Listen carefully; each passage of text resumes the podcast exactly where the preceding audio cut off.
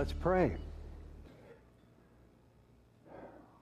Almighty God and Heavenly Father, we do praise you all the day long. And we thank you for the word that you have given us, the grace that we have in Christ Jesus. We pray through the power of the Holy Spirit that we are uplifted evermore in praising you, Father, Son, and Holy Spirit. In Jesus' name, amen. So last week, we talked about uncompromising faith, about drawing a line in the sand. And there were a number of people that talked to me that said that was a pretty powerful uh, metaphor, a pretty powerful example about drawing a line in the sand. And people shared with me some examples of how they had or even were drawing a line in the sand on various topics including faith. And I recounted a number of stories last week about people who drew a line in the sand. There was one fellow, uh, Byron Tanner Cross, who was that teacher at Leesburg Elementary School in Leesburg, Virginia. I had said and mentioned that he, on uh, May 25th, so not many weeks ago, right? May 25th, he stood up during a public meeting and said that he could not use any gender that any student ever wanted because it went against his religious beliefs and that he was suspended because of that. Do you recall that? So I do have an update. Through legal action and other parents rising up, he was reinstated. Which is really good news, right? But the battle, if you've been reading the headlines, the battle continues on. So here's my question though Where did that teacher get the courage of his convictions to be able to stand up and speak like that? I mean, where do any of you get that courage of your conviction, especially when it comes to faith, to be able to stand up and say things? I mean, we take a look at the martyrs throughout history who stood up under the penalty of death and still said, Here I stand, I can do no other. Where does that come from? I believe it comes from having a certainty of who God is, a certainty of Jesus Christ and his cross. They are sure of this unto death. This is why Paul could write to Timothy in 2 Timothy, but I am not ashamed for I know whom I have believed, for I know whom I have believed, and I am convinced that he is able to guard until that day what has been entrusted to me. He says, It's not because of my own strength, but of he whom has saved me. That I have faith in Christ Jesus, and he will carry me through unto that day. See, the deeper you know God, the deeper you know Jesus Christ and his cross, the greater your faith will be. That's why our mission statement, right? To grow alive, to grow deep, and then to grow bold. You can't be bold without first being alive in Christ Jesus. You can't be bold without first standing on the bedrock of your faith. See, the more you stand on the bedrock of your faith, the more you will have the courage of your convictions. And what is faith? Faith is nothing but to trust. To trust that God is who He says He is, that Jesus is who He says He is, that He really went to the cross, died, and rose again. That is our faith. That is in what we trust. And when you stand on the bedrock of your faith, you become unmovable because the bedrock is unmovable. And when I say bedrock, you know what we mean when we say bedrock? It is the rock that which you drill down to that does not move. So when they build all the bridges and all the buildings, they've got to get down to the bedrock. That does not move. Lighthouses are built on bedrock so they don't move so they can shine brightly no matter the conditions, no matter the storms, no matter the gales. So let's refine this even a little bit more. The more you stand on the bedrock of God and His Word, of Jesus Christ and His cross, the more of a lighthouse you will be. So when you stand firm on Him and Christ Jesus and His cross and His Word, you'll be a lighthouse to others. Conversely, the less you stand on His Word, the less that the cross is important in your life, the less of a light you will be unto others. So this morning we're going to continue in our series here, Being a Lighthouse, Uncompromising Faith, Part 2 in Daniel. And I think you're going to find something different this morning because we are going to look at prayer the necessity of prayer, the power of prayer, the praise of prayer. It is about prayer this morning. So, let me give you a little context before we get into it, because we're going to jump into the middle of chapter 2. So, I, I got to set some context here. So, King Nebuchadnezzar was having a dream. It seems to be a reoccurring dream, but this dream really bothered him. Now, there's some dreams that you have that reoccur, you kind of go, yeah, yeah, whatever. You might be anxious about something that's coming up. But his dream was more than that, it had import to it. He wanted to find out what it meant because it was bothering him so much. So he called all the wise men of his court. He called all of the enchanters, the sorcerers, the magicians to tell him what his dream meant. But here's the catch he wouldn't tell him what the dream was. He said, You got to interpret the dream for me, but I'm not going to even tell you what the dream is. You've got to be able to even figure that out.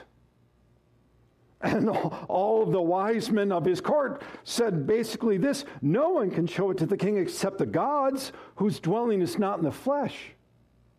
I mean, this is pretty important. They're acknowledging that no human being, apart from the work of gods, in the Babylonian sense, can discern even what the dream was, let alone interpret the dream.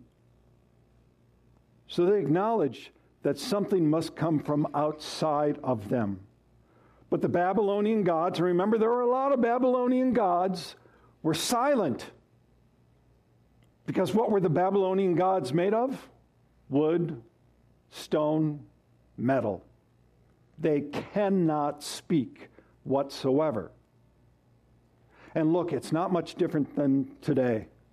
I bet you know friends who've had reoccurring dreams and they've gone to psychics or mediums or people who are reading their horoscopes. By the way, if you are reading your horoscope, drop it like a cold stone right now because it cannot tell you anything. It's the same as the Babylonian gods right now. It is silent. The only power, the only wisdom, the only truth and salvation come comes from God who is in heaven, the one true God. So, King Nebuchadnezzar heard from all of his wise men that they couldn't do anything. So, like the Queen of Hearts and Alice in Wonderland, off with their heads. He said they are going to be killed. And this included Daniel and the three others because they were included in this circle. Well, Daniel finds out about this and he says, Hey, I want an appointment with the king. And then he goes back to tell his friends the news that he made an appointment with the king to tell about a dream that the king would even tell about, to interpret that dream. Okay, so now we're going to, that's the context. So we're now we're going to pick it up. The power of prayer. Daniel chapter 2, starting with verse 17. Then Daniel went to his house and made the matter known to Hananiah, Mishael, and Azariah, his companions, and told them to seek mercy from the God of heaven concerning this mystery, so that Daniel and his companions might not be destroyed with the rest of the wise men in Babylon. So Daniel tells his friends what's going on, and I'm pretty sure they had a big knot in their stomach regarding this. Basically, you, did what, Daniel? You're going to interpret a dream that you don't even know what the dream is? And Daniel's, hold on. Let's seek the God, let's seek wisdom from the God of mercy, God who is in heaven. Let's seek his mercy. And so, what did they do? They prayed. When times are desperate, right? You get down on your knees and you pray. But this is going to be important. To whom did they pray? To whom do you pray? See, in our culture right now, there are a lot of people who say, I'm spiritual but not religious. As a matter of fact, a lot of the millennials will say something like this Hey, just throw out a prayer to the universe for me, as if the universe can do anything. Other people will, you know, pray to a, an altar of Buddha, pray to an altar of something else, just like the Babylonians would pray to their gods. But a lot of people believe in God in general, but not a very specific God. By the way, this is not a new problem. Paul had to deal with this with the uh, Athenians. Acts chapter 17. Paul says this Men of Athens, I perceive that in every way you are religious. That would be the spiritual but not religious aspect. You are religious. For as I passed along and observed the objects of your worship, I found also an altar with this inscription to the unknown God. What therefore you worship as unknown, this I proclaim to you the God who made the world and everything in it, being Lord of heaven and earth does not live in temples made by man. So, look, even the Athenians had a, a, temple to an unknown God. But Daniel prays to who? Daniel prays to the God of heaven. Now, the God of heaven is a term used in the Old Testament, and it is used very much so when the people were in exile. So if they're in exile, times are hard, things are desperate. So they want to pray to the God who is sovereign over everything, just like Paul was explaining to the Athenians. As a matter of fact, there's a wonderful prayer at the beginning of Nehemiah. Nehemiah chapter 1 says this As soon as I heard these words, I sat down and wept and mourned for days. And I continued fasting and praying before the God of heaven. And I said, O Lord, God of heaven, the great and awesome God who keeps covenant and steadfast love with those who love him and keep his commandments, let your ear be attentive and your eyes open to hear the prayer of your servant, that I now pray before you day and night for all the people of Israel, your servants. This is a very powerful prayer.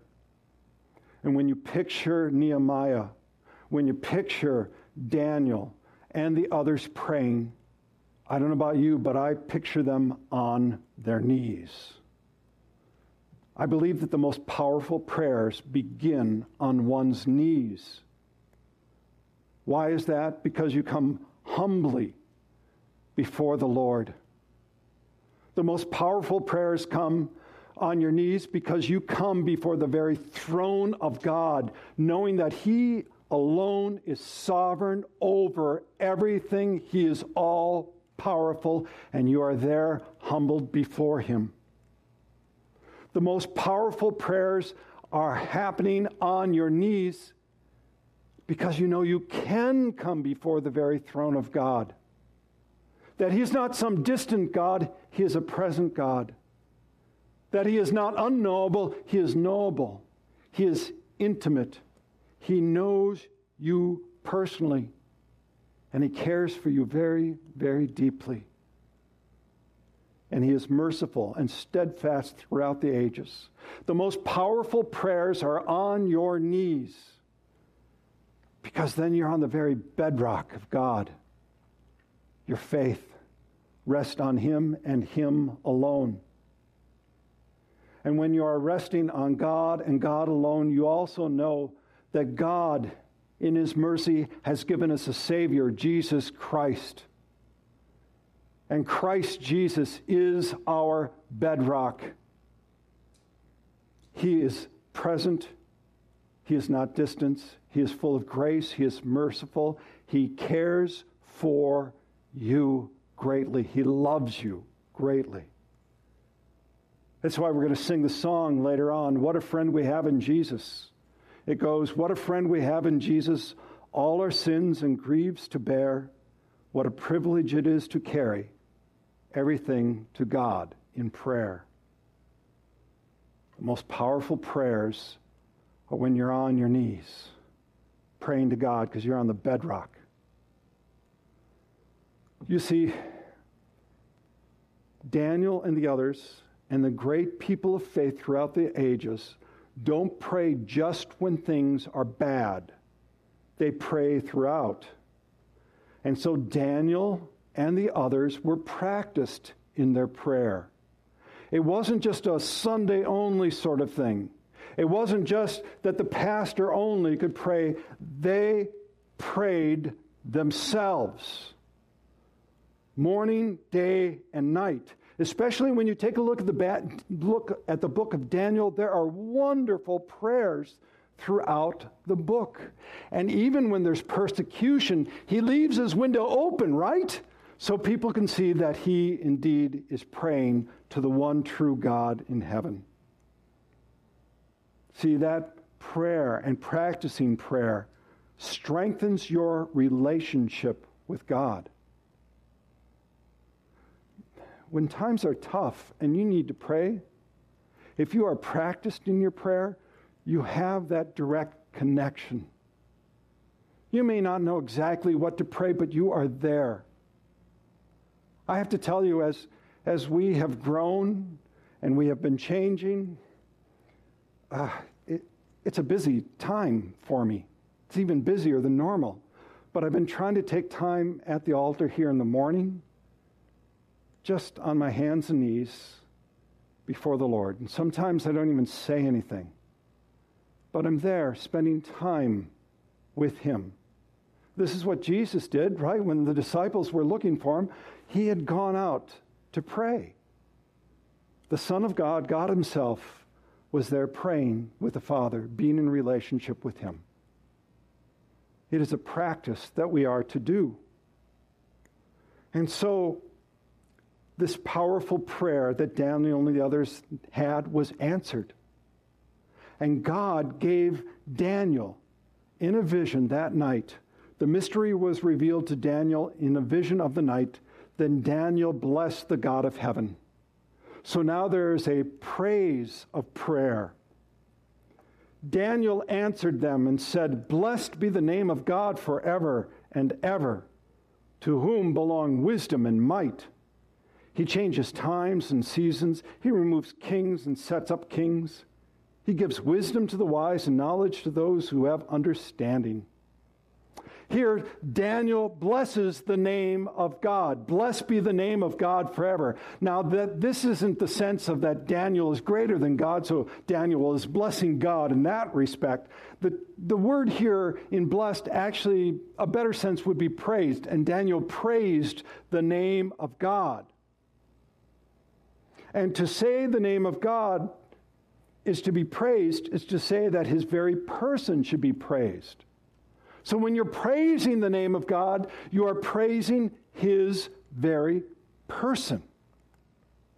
You know, we covered that a little bit last week, and I talked about the word Adonai, which means power, might, ruler, sovereign over all. The Lord Adonai. I like how one person put it. When we study the names of God that He reveals to us in the Bible, we will better understand who God really is. The meaning behind God's names, names reveal the central personality and the nature of the one who bears them. And so the question is, who is God to you? So the author goes on, we must not we must be careful not to make God into an it or thing into which we pray, which is kind of really easy to do sometimes, isn't it? We pray to God, it, whoever that is. That's almost like the millennials in a way of just throwing it out to God. But no, we know God in a personal manner. And when we study the names of God, we get to know Him. I like what the author said God knows us by our name. Should we know Him by His? So when you take a look at the Old Testament, here's a couple names for God. I'm not going to do the Hebrew, just the English translation. There's Yahweh, which is the covenant name, I am. Lord God Almighty, the Most High God, Adonai, Lord or Master. The Lord is my shepherd, the Lord that heals, the Lord our righteousness, the Lord who sanctifies you, the everlasting God, the Lord of hosts. The Lord will provide, the Lord is our peace. These are the names, the fullness of God. And when you start to look at the fullness of God, you know Him in a more intimate, a more powerful manner. You stand firmer on that bedrock. So, who is God to you? When you pray to God, who is God? It might be useful to go through and pray the names of God in some of your prayers. And when you pray the name of God, you are praising his name, you are hallowing his name just like we have in the Our Father, right? Our Father who art in heaven, hallowed be your name. So, hallowed be your name. To hallow the name of God is to regard him with complete devotion and loving admiration. So, this is when you come and praise the name of the Lord, it is hallowing his name, of love, of devoting to him the author says God's name is of the utmost importance. Therefore, we ought to reserve it to a position of grave significance in our minds and hearts. You know the Hallelujah chorus, right? Handel's Messiah. It's often sung during Christmas. It's actually an Easter song, believe it or not. And the tradition is what is the tradition during the chorus of the, of the, of the Messiah? Hallelujah chorus. What do you do? You stand up, right? That's the tradition. It goes all the way back to the very first performance. The story is, and it's a little hard to tell exactly the story, but the story is when the king heard these words sung, For the Lord God omnipotent reigneth. He stood up because there was the name of God, the Lord God omnipotent, and he reigns. And so the king stood and the whole crowd stood because there was the name of God. Hallowed be your name. You see, powerful prayer is praising the name of God and knowing that everything comes from Him and Him alone. Daniel says, From Him come belongs wisdom and might. Wisdom. Now, it's pretty interesting. In preparing for this message, I, I went back to our Bible study two times regarding uh, Ecclesiastes. So we're studying Ecclesiastes. And it's written by Solomon, who was the wisest king of all, right? Wisdom beyond anyone else. And yet, in the book of Ecclesiastes, he is methodically and brutally, in some terms, just knocking out leg after leg after leg after leg of people trying to stand on their own wisdom, earthly wisdom. And he says, I tried all of that, and it's vanity, a chasing after the wind. Where does wisdom actually come from? Now, it's actually in Psalm 111. The fear of the Lord is the beginning of wisdom. To understand who God is, that's the beginning of wisdom. It says, The fear of the Lord is the beginning of wisdom. All those who practice it have a good understanding. His praise endures forever. Psalm 111, verse 10. So we find wisdom in God. Now, God in the New Testament revealed his wisdom to us in a person Who is the person? This is Jesus. Jesus is the wisdom of God. Paul, in his letter to 1 Corinthians, says this For Jews demand signs, and Greeks seek wisdom, but we preach Christ crucified, a stumbling block to Jews and folly to Gentiles, but to those who are called, both Jews and Greeks, Christ, the power of God and the wisdom of God. Christ and his cross are our wisdom. So, in your prayer, if you are seeking wisdom, go to the foot of the cross. Sit at the foot of the cross for a while. Seek his wisdom. And you will find it. He will grant it to you at the foot of the cross. Now, Daniel goes on, he says, not, not only wisdom, but might. It says he changes times and seasons, and he removes kings and sets up kings. He gives wisdom to the wise and knowledge to those who have understanding. So, again, in our study of Ecclesiastes chapter 3, there's actually uh, verses in there that were made into a song. It was originally done by Pete Seeger, and then made into a very popular song by the Byrds. And I know you heard it growing up. To everything, turn, turn, turn. There is a season, right? That scripture actually put to a song. So let me just read to read it to you.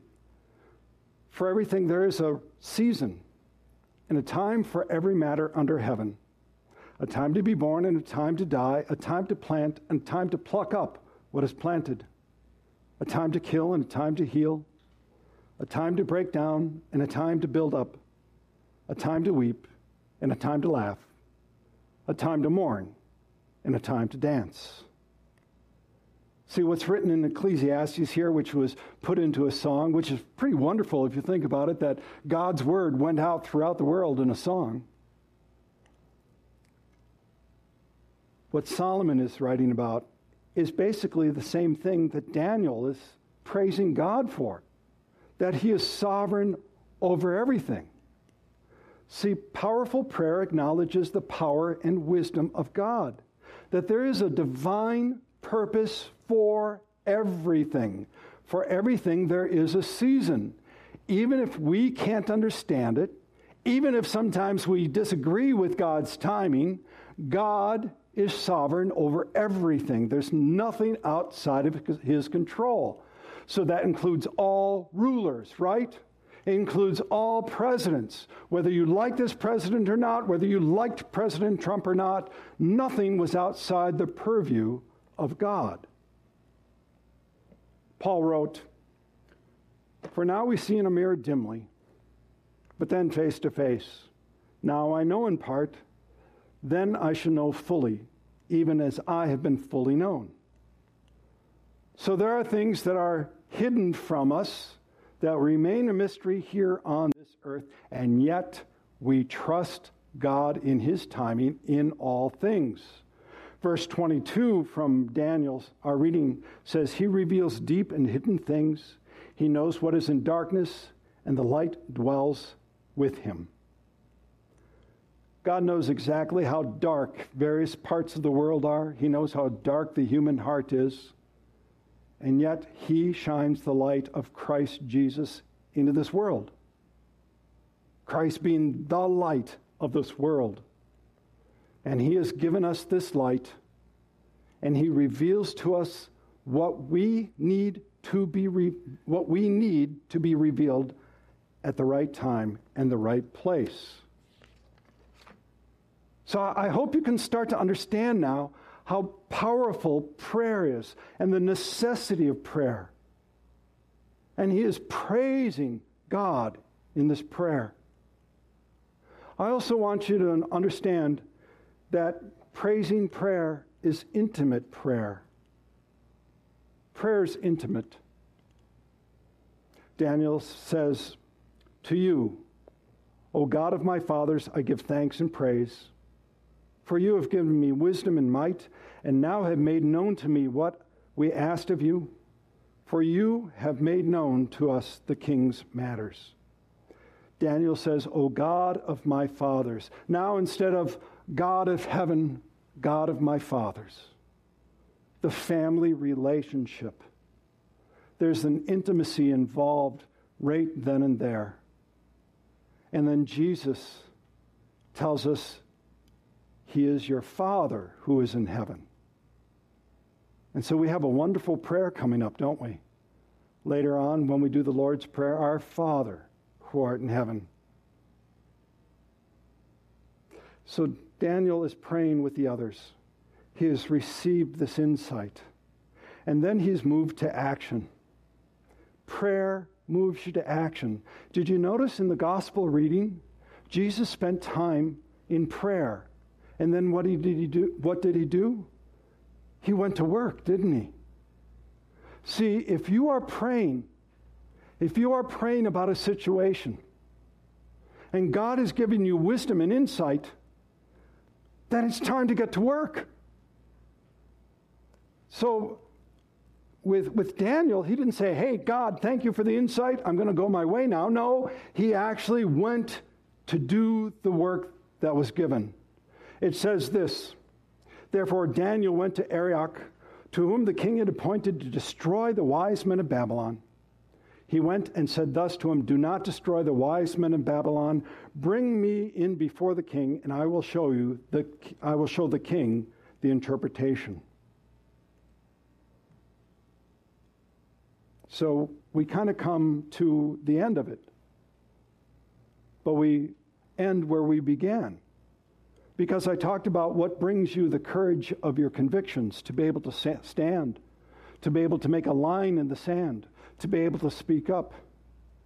Is knowing the certainty of who God is.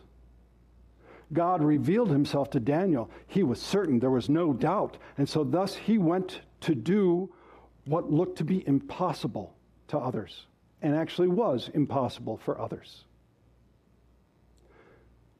When you spend the time at the cross and you know Christ Jesus, not just as a far off Savior, but one who's right here with you, one who's all powerful, knows you intimately, forgives sins, carries you when you are weak.